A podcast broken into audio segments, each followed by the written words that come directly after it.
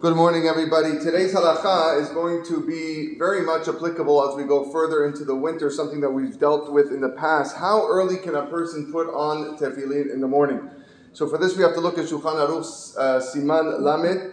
Uh, Shulchan Aruch says that a person has to put on tefillin at the time Mishe Yakir, person when he recognizes his friend that he that he knows a little bit within four amot. That's a time that you see on the calendars or on your your apps on your phone is a time of Mishe Yakir. However, here in um, here in Ontario or in the parts of the northern hemisphere, it gets very very late, and a lot of people have to go to work. This will become even more of a problem if Ontario chooses not to change the clock as they promised that they did um, not long ago. But we'll get to that a different time.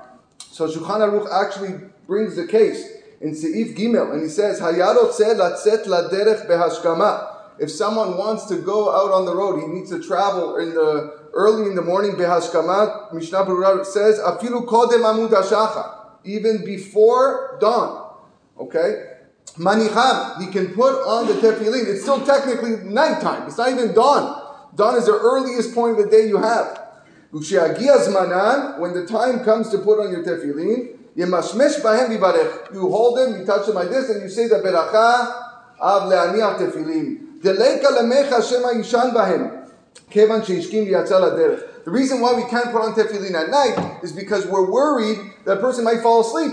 But you're not going to fall asleep once you wake up. If you're out, out about traveling, doing your work, you're no longer worried that a person is going to fall asleep and take a nap with your tefillin on. So therefore, there's no problem to put them on before and you say the beracha in the proper time and you just uh, hold them. In fact, the Mishnah Berurah says that even if the person accidentally said the beracha at nighttime before the proper time, he doesn't actually have to say uh, a second beracha. Chacham Yosef and his son write in Yalkut Yosef, he says, listen, if uh, people that go out to work and they have to uh, really travel early or for whatever reason, they can say the beracha as early as six minutes past uh, dawn, six minutes past Amud Shachar. So as, uh, the time goes on, we'll be looking at the calendar. It's perfectly fine when you get here. Um, I think there's only a few days, really maybe 10 or 12 days, where we really would have a problem and we might have to put on our tefillin a little bit afterwards. But technically, we can follow what the Shulchan Aruch writes and uh, put, put it on even right when we get here um, and just hold it on when, uh, when we want to say the beracha as long as uh, we say it at the right time